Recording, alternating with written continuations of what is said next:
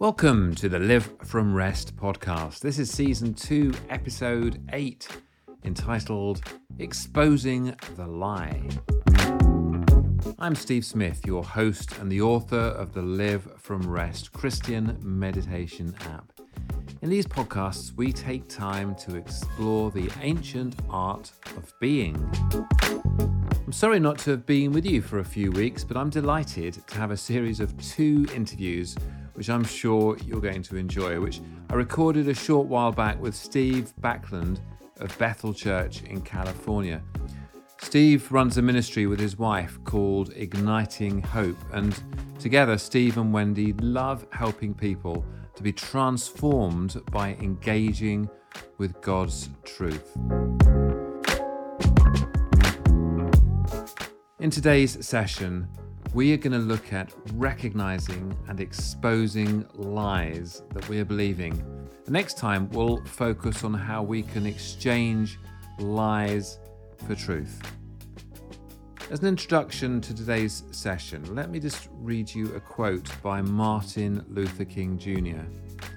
He said these words Don't tell me what you believe, show me what you do, and I'll tell you what you believe. I'm convinced that to be truly rested and to be free from anxiety, stress, and other types of negativity, we all do well to examine and question what we actually believe rather than what we so often say we're believing. So, with that in mind, let me play you my conversation with Steve Backlund on this subject. Well, Steve, I am so excited to have you on my podcast. Thank you so much for joining us. Well, a fellow Steve, I'm excited too. Steve, you have inspired me over many years. Um, you've actually entertained me as well with with some of your talks. You you you you often get your listeners to laugh, don't you? And yes, I do. So, what I thought, Steve, was is we could have a session, a short session now on the whole concept of lies and negativity. And then, and I'd be so glad if we could have a second session where we focus on truth. So, for a lot of people, understanding that we can be believing a lie is is maybe a foreign concept. I mean, just Steve, just tell me your your thoughts on the whole concept of lies. And, and I, will tell you one thing that I loved, mm. I heard about you was the, was the concept of a, a negativity fast. Yeah, well, Jesus said in John 8 32, the truth will make you free. So, every area of our life where we believe truth in, we get free. In every area of our life where we believe lies, we're not free. Mm. So, we first get free in our emotions, and then we get free in our, our circumstances. Really, the only um, weapon the devil has is the lie. He's the father of all lies. And I remember I was uh, in the early 90s, I was reading a book by Francis Frangipane called The Three Battlegrounds. And one of the battlegrounds is the mind. Mm. And he said something that just changed my life. He said, Every area of your life that doesn't glisten with hope means you're believing a lie yeah. and that area is a stronghold of the devil in your life you know i read i read that i become instantly discouraged i close the book become instantly discouraged because man it's a lot easier to blame the devil people government you know rather than going after my beliefs mm-hmm. and and then i prayed a dumb prayer god show me every lie that i'm believing right. and i got the revelation almost everything i was believing in my life was a lie and i was pastoring a church I had, I, had good doctrine, good Bible doctrine, but I had bad beliefs. Mm. And he showed me Romans 15 13 that really supports that quote. He said, where Paul said, um, Now may the God of hope fill you with all joy and peace in believing that you may abound in hope by the power of the Holy Spirit. And so I realized that when I believe truth, that I would start getting filled by the God of hope. And so increasing hope was the evidence yeah. that I was renewing my mind with truth instead of lies. And decreasing hope was the evidence I was renewing my mind with lies instead of truth. Mm. And that that revelation, Steve, I mean, it just absolutely rocked my world. I've never been the same again. Yeah.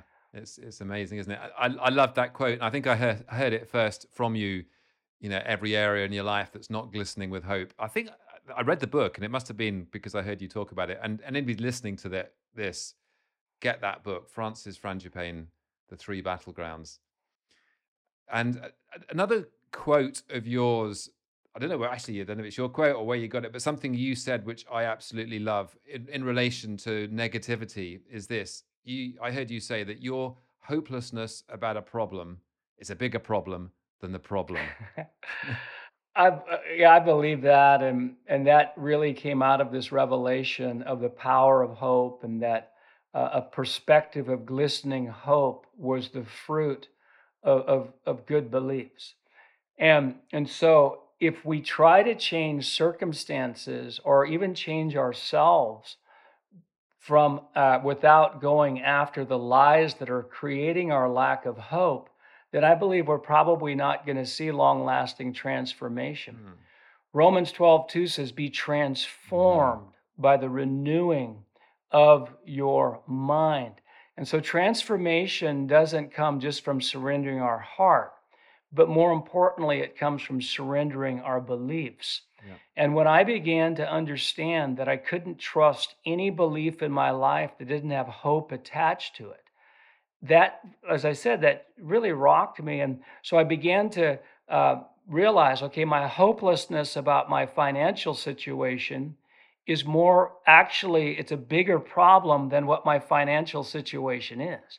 Mm. My hopelessness about what's going on in my nation is a bigger problem than what's going on in my nation because it's very difficult to influence that which you do not have hope for. Yeah whether it's yourself, you know, like God, God says to Ezekiel, uh, yourself or nation, God says to Ezekiel, hey, Ezekiel, can these dry bones live?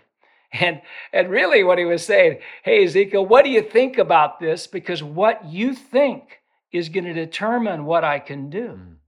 And, and he said, You prophesy to the bones. He didn't say, Ezekiel, step aside, watch me prophesy. Mm. God, God has to partner with somebody who has hope to accomplish his will. Yeah. And my favorite definition of hope right now, Steve, is this is that hope is the belief that the future will be better than the present, and I'll have the power to help make it so. Mm.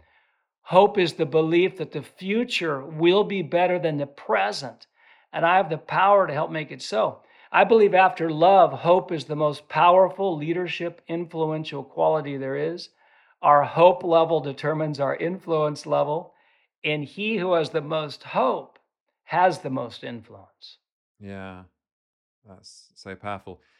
And it's not denying that some people are facing really, really difficult situations, is it? That some people can be seriously in trouble, whether it's financially or in their relationships or with their health. No, it's not.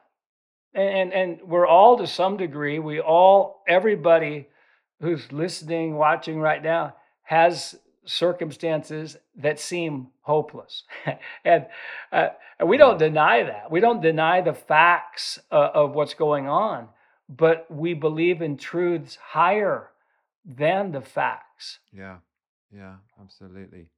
Something that um, you have encouraged me with, which is maybe quite a, a strange concept um, when you first hear it, is to actually laugh at the lies Yep.